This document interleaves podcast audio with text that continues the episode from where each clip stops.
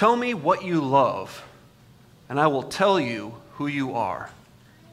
I jotted that down the other day as I was preparing for this sermon. I thought, wow, that's really profound. Maybe I kind of came up with something pretty awesome. And then I put it into Google, and sure enough, some Frenchman back in the 1800s, a guy named Arsène Husset, who was a French novelist and poet, apparently wrote that too. Like, oh, well, he beat me to it. But it makes sense, doesn't it? Tell me what you love, and I will tell you who you are. If you really love sports, you're probably a sports fan.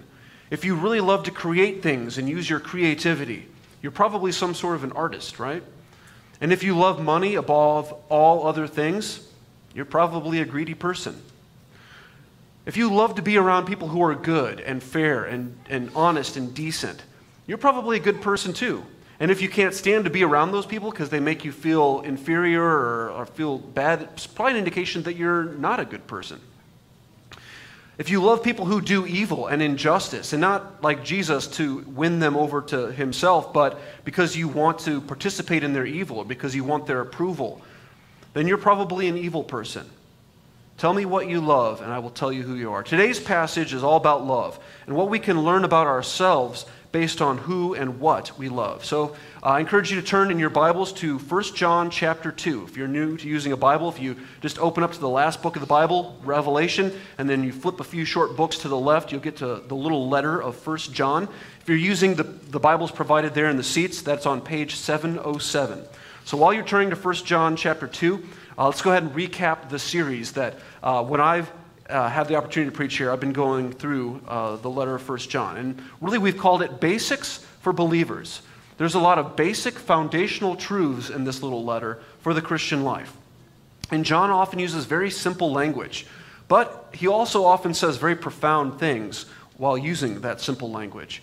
And in our overview sermon, when we looked at the first sermon in the series, when we kind of looked over the whole book, we really thought one of the best ways to think about this little letter is to think about three tests or three elements of true, genuine Christianity that we need to test for in our lives. And I kind of played off the periodic table of elements there. We have three different themes throughout this letter, and they're really kind of tests for elements of the Christian life. So truth. There are certain things you must believe in order to be a Christian, and that truths that must be affirmed and taught in order for our church or ministry to truly be Christian. We could call that the truth test. Next is light. And by light, we mean living according to the truth. Or you could think of that as morality and your personal behavior, living out that truth.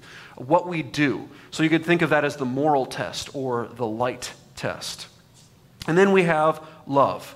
Who, what, and how you love shows whether or not you truly are a Christian. And as we'll learn today, the presence or absence of love in a congregation or in a ministry can really show whether or not true Christianity is there. So we could call this the love test. And today we're really going to look hard. We're going to really begin to look at the love test. We'll see this in future passages too. Last time we were going through this series, we looked really closely at the light test. And we're going to touch on that a little bit today, but really it's primarily about the love test. So let's go ahead now that I've stalled long enough. I think you'll be helped if you look down at our passage. I'll be referencing to other passages, but we'll be referring to this text quite often. So 1 John chapter 2, beginning in verse 7. Beloved, I am writing you no new commandment, but an old commandment that you had from the beginning. The old commandment is the word that you have heard. At the same time, it is a new commandment that I am writing to you, which is true in him and in you, because the darkness is passing away and the true light is already shining. Whoever says he is in the light and hates his brother is still in darkness. Whoever loves his brother abides in the light, and in him there is no cause for stumbling. But whoever hates his brother is in the darkness and walks in the darkness and does not know where he is going, because the darkness has blinded his eyes. My title for this sermon today is Love, the New Old Commandment. Love, the New Old Commandment. And I just have three simple points for you today. 1, the old command. 2, the new command. And 3, the love test. So let's look at our first point, the old command. We see this in verse 7. Beloved, I am writing you no new commandment, but an old commandment that you had from the beginning. The old commandment is the word that you have heard. Notice how John begins this passage. He says, beloved. He uses a term of endearment for his audience and by implication to us. And John is modeling for us the very love that he is going to be talking about in this passage.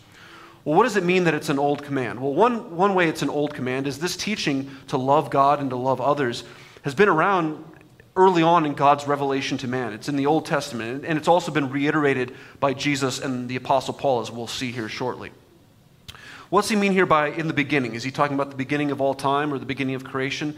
No, he's talking to his audience about the beginning of their Christian life. So he's saying this is an old teaching. When you first heard about Christianity, you heard about the importance of love. So those are the different ways that this is an old commandment.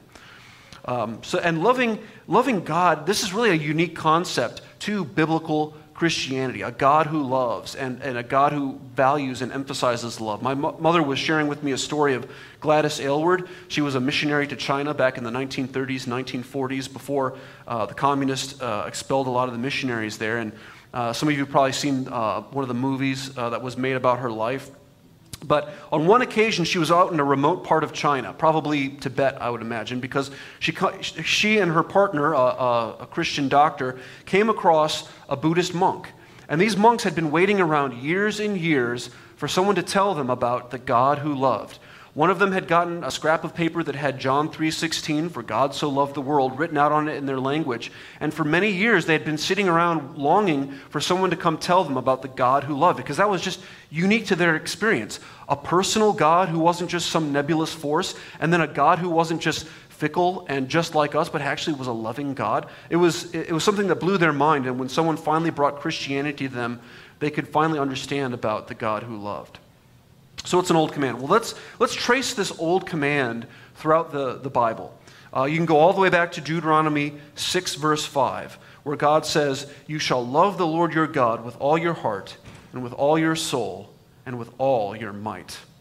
The people of God in the Old Testament were commanded to love him, and not just a half-hearted, obligatory love. They were commanded to love God sincerely with all their being and in every area of their life. So that old command is to, first and foremost, love God. But it isn't just about loving God alone. So if we look at Leviticus 9, verses 17 through 18, God says, "You shall not hate your brother in your heart, but you shall reason frankly with your neighbor, lest you incur sin because of him. You shall not take vengeance or bear a grudge against the sons of your own people, but you shall love your neighbor as yourself. I am the Lord." The context here in Leviticus, there's a lot of laws in that Old Testament period that deal with not committing injustice on other people and relationships between people. And so there's a lot of negative commands. Don't do this kind of injustice on another person. And there's some positive commands about showing compassion to neighbors and to foreigners, to sojourners, to the poor. And then there's laws, as you see here even in these verses, about handling conflicts graciously and reasonably. He's saying, hey, listen, don't allow bitterness and resentment to build up in your heart. If you've got an issue with someone, try to handle that graciously, or just let it pass, as might be applicable. And also notice this I am statement here at the end. It's not just a tag on. This command to love is grounded in the character of God himself and his own moral authority. Because of God's holy character, his people should love each other. And if they love each other, they will show compassion on each other, and they will not do wrong to each other. Now let's fast forward to the New Testament. There was a time when one of the scribes, one of the biblical scholars of the day, came to Jesus. And really it was a time when he was getting lots of questions. And most of these weren't really sincere questions, looking for knowledge. They were trying to trip up Jesus. These were people who were jealous of Jesus' power and influence. They didn't like him, and they wanted to try to trip him up, either get him in trouble with the Roman powers, or get him in trouble with the Jewish people, or with some other religious leader. And one of the questions he got was from a young scholar who said, "What is the greatest commandment?" Now, this might sound like a straightforward question, but it really wasn't. There had been an ongoing debate among the rabbis of the day. They had classified all the different laws that they had found in the Old Testament, and they would rank them according to importance, and they'd argue endlessly about which was the most important. And so basically, he was hoping that Jesus would say something that would get him into trouble with somebody. But then we hear in Matthew 22, verses 37 through 40, we see Jesus' answer. "And he said to him, 'You shall love the Lord your God with all your heart and with all your soul and with all your mind. This is the great and first commandment. And a second is like it. You shall love your neighbor as yourself.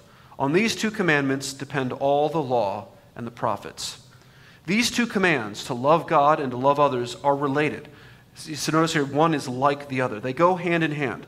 To love God, to love others. To love God, to love people. This really is a summation of all the Old Testament laws. And in a parallel passage in Mark 12, the person who asked this question, when he hears Jesus' answer, says, "Wow, you've spoken well, Master." And then Jesus, knowing that something might be changing in the man's heart, that he originally came as a skeptic trying to trip him up and not realized the truth of what Jesus said, he said, "You are not far from the kingdom." What's he saying? That you are not far from really understanding the main point and receiving me. And then the Bible says at that point, people stopped asking him questions because they realized Christ didn't just have an encyclopedic knowledge of the Old Testament, knew all the nitty-gritty facts. He actually understood the main point as well. Well, the Apostle Paul also talks about this old command, the command to love. In Romans 13, verses 8 through 10, he says, "Owe no one anything except to love each other. For the one who loves another has fulfilled the law. For the commandments, you shall not commit adultery, you shall not murder, you shall not steal, you shall not covet, and any other commandment are summed up in this word, you shall love your neighbor as yourself. Love does no wrong to a neighbor. Therefore, love is the fulfillment of the law." If you look at the book of Romans, all the early chapters, really 1 through 11, Paul is explaining the gospel, and he's explaining some of the core teachings of Christianity and how important those things are. And then the later part of the book, he's getting into, okay, if you believe this stuff, this is how it should play itself out in your life. And that's the context here of this particular passage, how Christians should interact with one another. And notice how Paul states that all the moral commands of God could be fulfilled if we just love the way we should. Love is a summary of God's command. Love fulfills the law. So what are some takeaways from this concept of the old command? Well, for one thing, it should help us understand that we shouldn't overemphasize the difference between the Old Testament and the New Testament. Because some people do. Some people believe that the God of the Old Testament is a God of wrath and the God of the New Testament is a God of love. But this helps us understand that, no, there's a God of just wrath in both the Old Testament and New Testament, and a God of love both in the Old Testament and the New Testament.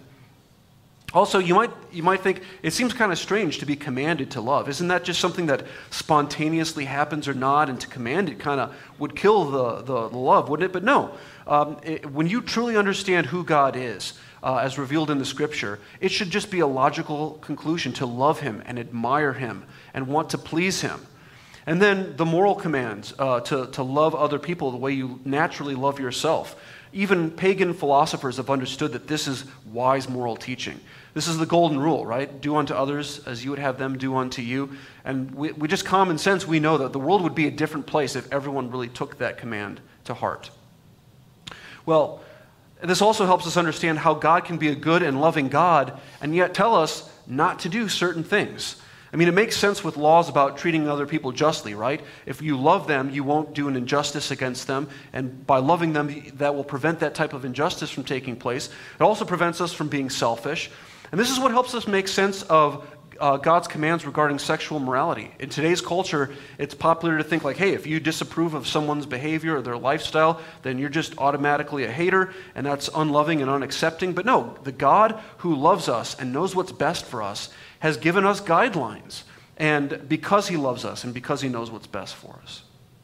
Well, the command to love God and to love others is old. It's a core teaching of the Old Testament and New Testament scriptures. It's a command grounded in God's character, and if it's obeyed fully, it will fulfill all of God's moral commands.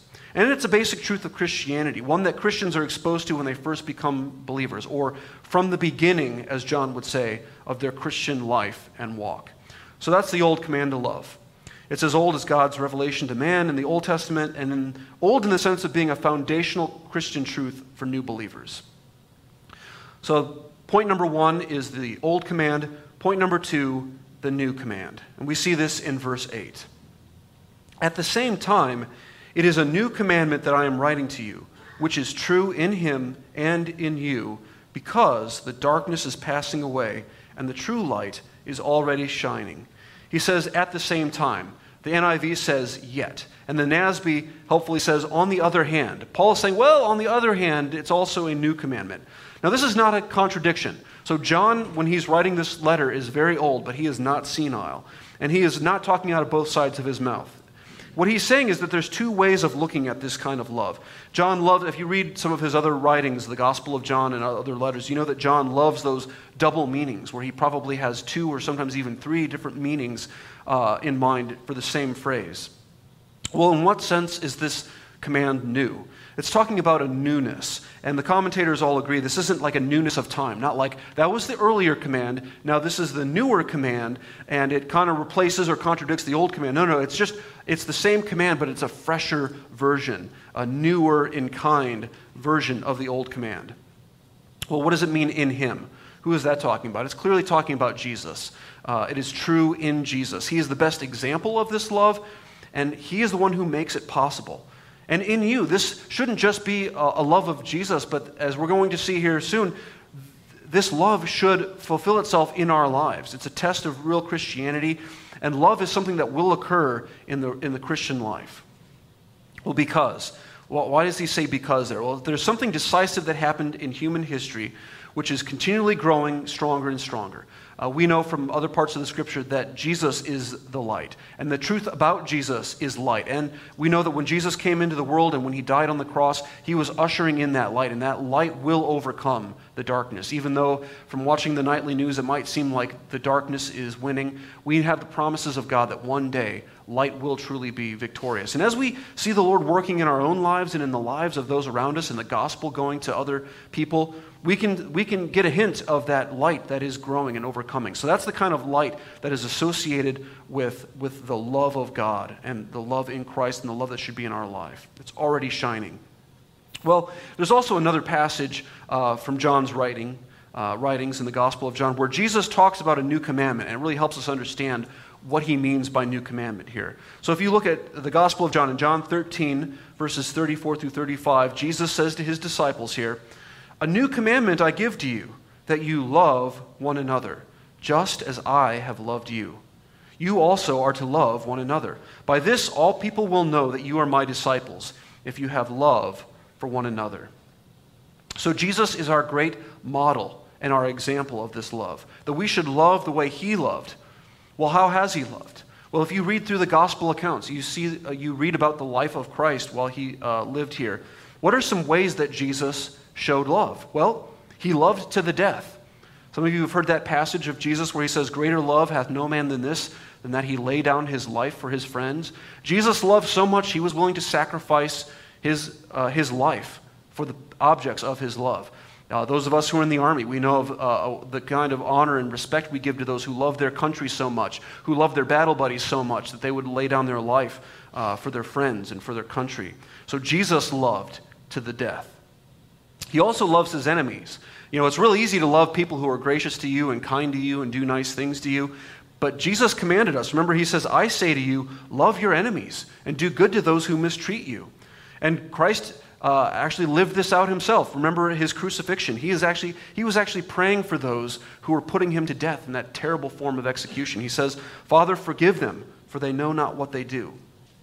Christ also showed love to sinners, people who were unlovely, marginalized, outcasts. Remember, he got criticized a lot for eating with publicans and sinners. Of course, he wasn't eating with them and fellowshipping with them for the purpose of participating, but because he wanted to reach them and show the love of God to them. Jesus was loving to the helpless, people who couldn't do anything for them, anything for him. You know how people can love to be kind and gracious to people who can advance their careers or do nice things for them? Jesus consistently showed love to people who were helpless and could do nothing for him. Widows, prostitutes, lepers, people who had contagious skin diseases and had to be outside of rest of civilization and couldn't do anything for him. Children, which we know back in that culture weren't valued very highly. Jesus showed love to the helpless. His love also caused him to be very patient. He was constantly being patient with his disciples. Here are these 12 men that he was pouring his life into for 3+ years, and so consistently they completely missed the point. He's teaching them important truths about himself and about God, and often the gospel writers will record that a few moments later, they're arguing about who's the most important, who's the greatest, who's going to sit on God's right hand and on his left hand in the kingdom. Jesus was patient with them. And he was also compassionate when he saw people with physical needs who were experiencing the effects of their own sin or just experiencing the effects of sin in the world. They had diseases. They had demon possession. They had maladies. He had compassion on them and healed them because of that compassion. And also he had special compassion for people who didn't have spiritual shepherds. There's many occasions where Jesus would look out on a multitude, a group of people, and he saw them as sheep without a shepherd. They didn't have anyone to teach them the truth about God, and he had compassion on them. And what did he do? Even though he was weary, he was tired, it was inconvenient, he would go on taking hours and hours to tell them the truth about God. And this also is a helpful reminder to thinking about compassion, that compassion does involve emotions. So just warm, fuzzy feelings and good feelings about someone, that alone is not love.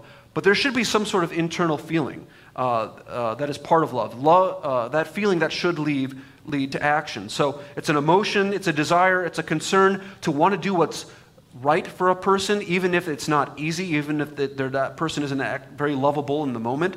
And if that desire and that internal thought is genuine, it will lead to actions of love. It's very similar to other truths in Christianity. If you have true faith, the Bible says it will produce works. That faith is a belief on the inside, and if it's genuine and given the opportunity, it will produce works. If you truly repent, you change your mind about your sin and your status before God, and it's sincere, it's on the inside. If given the opportunity, it will lead to, even if imperfectly, a change in your life and in your actions. So that's important. It is internal that leads to external results. Christ's love is also kind. He was described as one of the meekest people who ever lived, and that's not weakness. He was meek. That was that strength under control, having compassion for those weaker than himself. And yet, even though he was incredibly kind, sometimes he could show tough love. Remember that time he rebuked Peter? Peter was just couldn't understand why Jesus needed to be crucified. He said, no, my Lord, that will never happen to you. I won't let that happen. What does Jesus say? He calls Peter Satan. He says, basically saying, hey, that's what Satan wants me to do. He wants me to avoid the cross. And he gives him some tough love. And then the Pharisees, remember they were the religious leaders of the day. They were more concerned about their appearance and their status in society. They knew a lot about the law, but they had no love for God, and they had no love for the people that they should have been serving with the truth. Christ could be very confrontational with them, but in a loving way. Well, how do you match up? Do you love Jesus? Do you love people like Jesus did? This has been, honestly, one of the most convicting sermons I've ever prepared as I look at my own love and see how it falls so far short of the love of Jesus. Can your neighbors, your co-workers, or your relatives judge the genuineness of your faith by your love for other Christians, by your love for your local church? Notice the test language in this verse. Others can and will gauge your faith by your love for each other. By this shall all men know that you are my disciples, if you love one another. And this test language leads us to our third and final point. Point number 3, the love test. We'll see this test language again in verses 9 through 11. Whoever says he is in the light and hates his brother is still in darkness. Whoever loves his brother abides in the light, and in him there is no cause for stumbling. But whoever hates his brother is in the darkness, and walks in darkness, and does not know where he is going, because the darkness has blinded his eyes. What's the bottom line here? We all know that saying something is so doesn't make it so, right? You can say that you're a rutabaga, doesn't make you one. I can say that I'm a PT stud with a perfect PT score, but you make me take a PT test, you'll quickly find out that isn't exactly true. We all know this, right? You can put on a false exterior, or you can be self-deceived. You can think you're one thing, but you really aren't. Look at that whoever language. Every verse here pretty much begins with whoever. That's test language. Whoever fits into this category is this. If you find the presence or absence of this substance, love or hate in this instance, then you know what you're dealing with here. It's test language. Well, who's the brother here? It's talking about whether you hate brothers or you love brothers. The brother primarily means fellow believers. So all throughout the New Testament, when a writer is talking to a group of believers, he talks about them as brothers and sisters or brethren. But it also, so that's the primary meaning is other Christians, but it also has the sense of just mankind generally. Everyone else created in the image of God, all human beings created in the image of God. We're all, even if we haven't been adopted into the God's family yet and we're truly sons and daughters yet, as the Bible says in Acts, we're still offspring in a sense. And so we're all brothers and sisters, or as C.S. Lewis might say in some of his writings, we're all sons of Adam and daughters of Eve in that sense. So we should have love for all, everyone, but especially to those who are of the household of faith, as another verse says. Well, what's the darkness there? That's not just sin and doing what's wrong. It's a sinful lifestyle, and it's really a place. It's like the kingdom of darkness. So if you're in darkness, it's like you're living in that realm of darkness. Well, and what's the light? Well, that's like we talked about in an earlier sermon, the light lifestyle, a lifestyle of living in the kingdom of light, according to the truth, in obedience to God, living like you are a citizen of that kingdom of light. And what's stumbling? Throughout the Bible, stumbling is a type of tripping up with sin, getting caught in sin, falling into sin. And it kind of helps us understand here that if you have a right heart attitude, it will prevent you from stumbling into sin. And vice versa, if you have a wrong heart attitude, you're living in darkness, you can't help but to stumble into sin. Well, in the dark, being in the darkness, that's the sinful state. And then walking in the darkness, that walking is just your lifestyle. It's the pattern of your life. So if you're walking in darkness, you are consistently living in a way that reflects that you are a citizen of the kingdom of darkness. And then blindness. Clearly, John is talking about spiritual blindness here. Remember when Jesus rebuked the Pharisees and he said, you guys are spiritually blind, you're blind. And they're like, well, I can see clearly. What are you talking about? I'm blind. But he was talking about spiritual blindness. They misunderstood the scriptures, or they just didn't understand God. And so, yeah, they couldn't understand themselves and they couldn't understand the command to love. They were spiritually blind and they were stumbling. Well, why is this test, the love test, the test of love, such a good test for true Christianity? Because love is the natural result, or the fruit, you might say, of true Christian faith. I was just doing my devotions recently in Ephesians, and in Ephesians 1, verse 15, Paul is greeting the Ephesian church, and he's talking about the reasons for why he thanks God for them and prays for them. And he says, for this reason, because I have heard of your faith in the Lord Jesus and your love toward all the saints. Notice how faith in Jesus and love toward all the saints go hand in hand.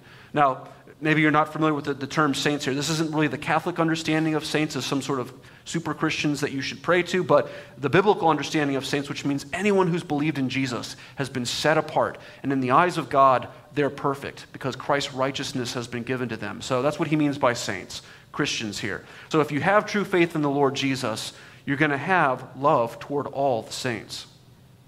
We understand this, right? That love should be an evidence of true Christianity, and the fruit of the Spirit. Paul lists out different fruit or evidences of true Christianity. What's the first one he says in Galatians 5:22? But the fruit of the Spirit is love. Love is the first of those fruits that is listed. Well, what is hate?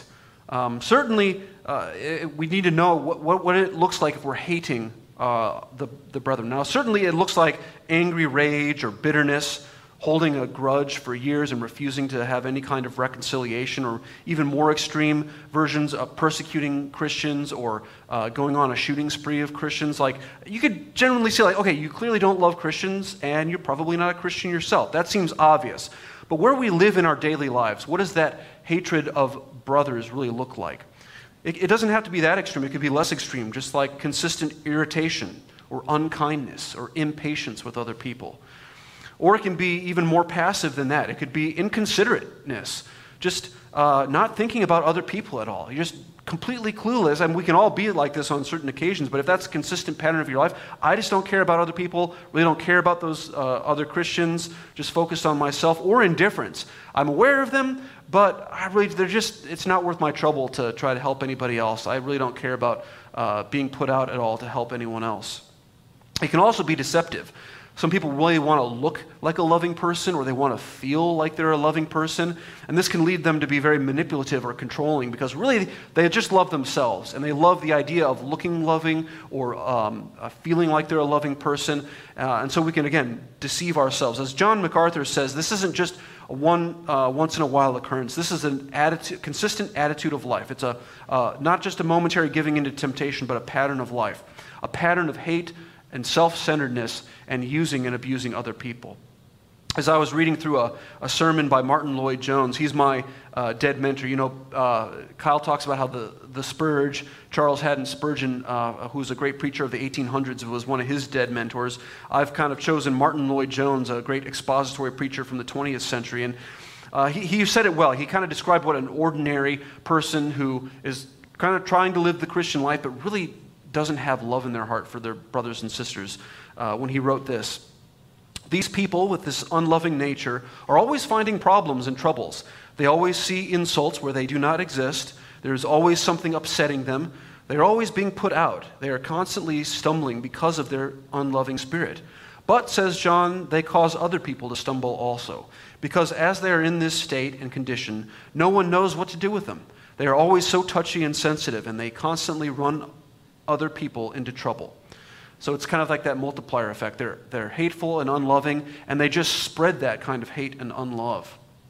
Well, what is love? That's the negative. We don't want that to be a part of our life, and if that's the consistent pattern of our life, it shows that we're probably not truly believers. Well, what does love look like? Well, love, like we said before, it involves emotion, so it should be a feeling of wanting what's best for somebody else, even if it's not always easy. But feelings alone are not sufficient. It's a disposition to someone to want to do what's best for them, wanting good for them, which, if genuine, will lead to actions of love. So it's a feeling towards someone that leads to actions of love, wanting and doing what is best for someone. Well, what does love look like, right? You know, it's one thing to get a definition and kind of understand in your head what love is, but it's often helpful to have a pattern, an example of that. And like we talked earlier, Jesus Christ is that perfect pattern. So if you want to see what love looks like, read through the gospel accounts of Christ's life sometime, and you'll have a wonderful living example of what love looks like.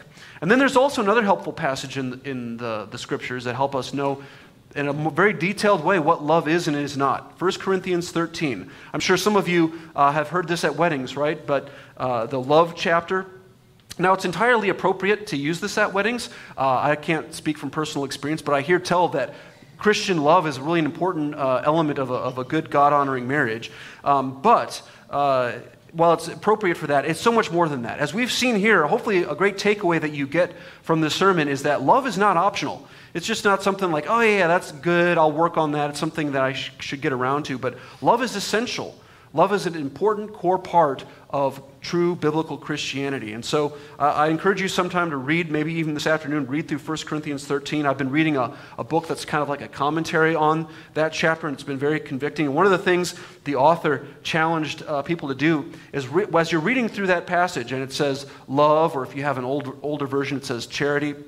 Love is kind. Love is not irritable. And put your name in there. Dan is kind. Dan is long-suffering. Dan is not easily irritated. And it's incredibly convicting, because if you've ever seen me on I-24 or sometimes dealing with some of the craziness in the Army, you know I can get irritated as well. And that's really a form of lacking in love, of actual hatred, just that irritation with people and not loving them in that moment when they're causing you irritation.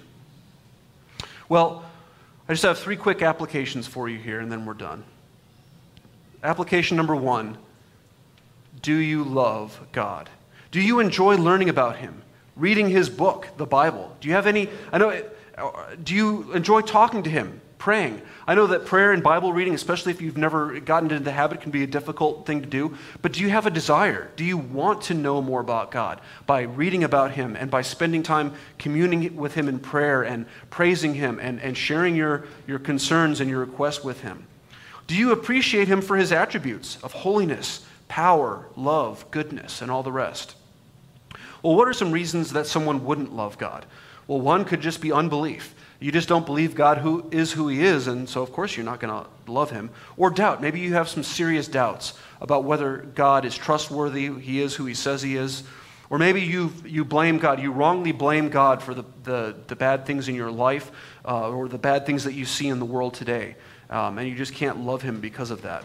Or maybe there's another way that you could not love God, and that's because of your self-righteousness. Sometimes very outwardly religious or very moral people can actually down deep hate God because they're so frustrated with His demands. And this was the case of Martin Luther, the great reformer. He was a German, and he was so troubled about his soul and his need for forgiveness that he became a monk. He lived in a monastery and performed all kinds of religious rituals and confessed every sin he could possibly think of, but he never had peace. And he said, if I was honest, I actually hated God because I never felt like I could satisfy him. I could never live up to his standard.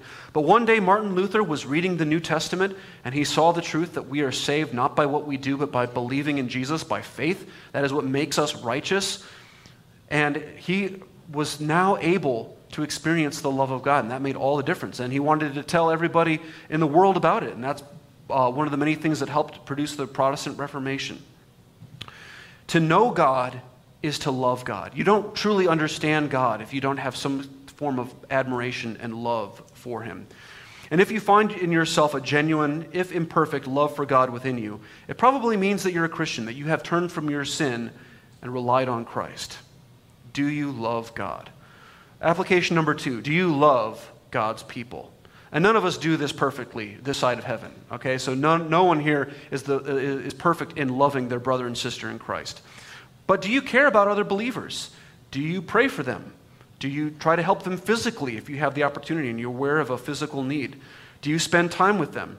Do you even desire to be around them? And I don't want to make church attendance into some sort of legalistic, you know, check the box kind of thing, but the reasons why you would miss a service, a gathering of other believers.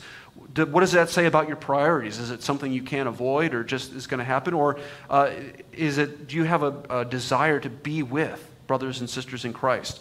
Do you have a desire to show hospitality with them, whether that's inviting them into your own home or meeting with them outside of normal church services, trying to get to know them? Do you have a willingness to commit to believers in Christ? You know, we can be a very commitment-averse society, men especially, famously so, right? Ladies, can I hear an amen? But love, rather than killing love, commitment can actually make love stronger. And what's a commitment that you can make to your brothers and sisters in Christ, especially in this gathering? This is one of the reasons that Kyle and I are so strong about our views about church membership. We think it's important for a Christian, if they want to have a healthy Christian life, to make a commitment, official commitment to the believers that they regularly gather with. And so you want to know more about this, sit in on one of our church membership classes sometime. You don't have to join, but it's a great way to find out what we believe here as a church and why we think membership's so important. But that kind of commitment, are you willing to make any kind of commitment to your brothers and sisters in Christ? Or are you willing to be at all inconvenienced or put out to serve other Christians at all? Or will you only help out whenever it's super convenient to you? Do you love God's people? If you have no desire to love Christians at all, you probably never truly trusted in Christ. But you can today. That doesn't have to be your continued state. Application number 3, this is really for Christians. Christian, are you a loving person? Would people describe you as a loving person, kind, considerate, self-sacrificing? If not, they should. As we've seen today, love is a command, and love should be a part of the Christian life. It's not optional. Love is essential to the Christian life. And this is how people should be able to tell that our faith is real. If we love God, we will love his people.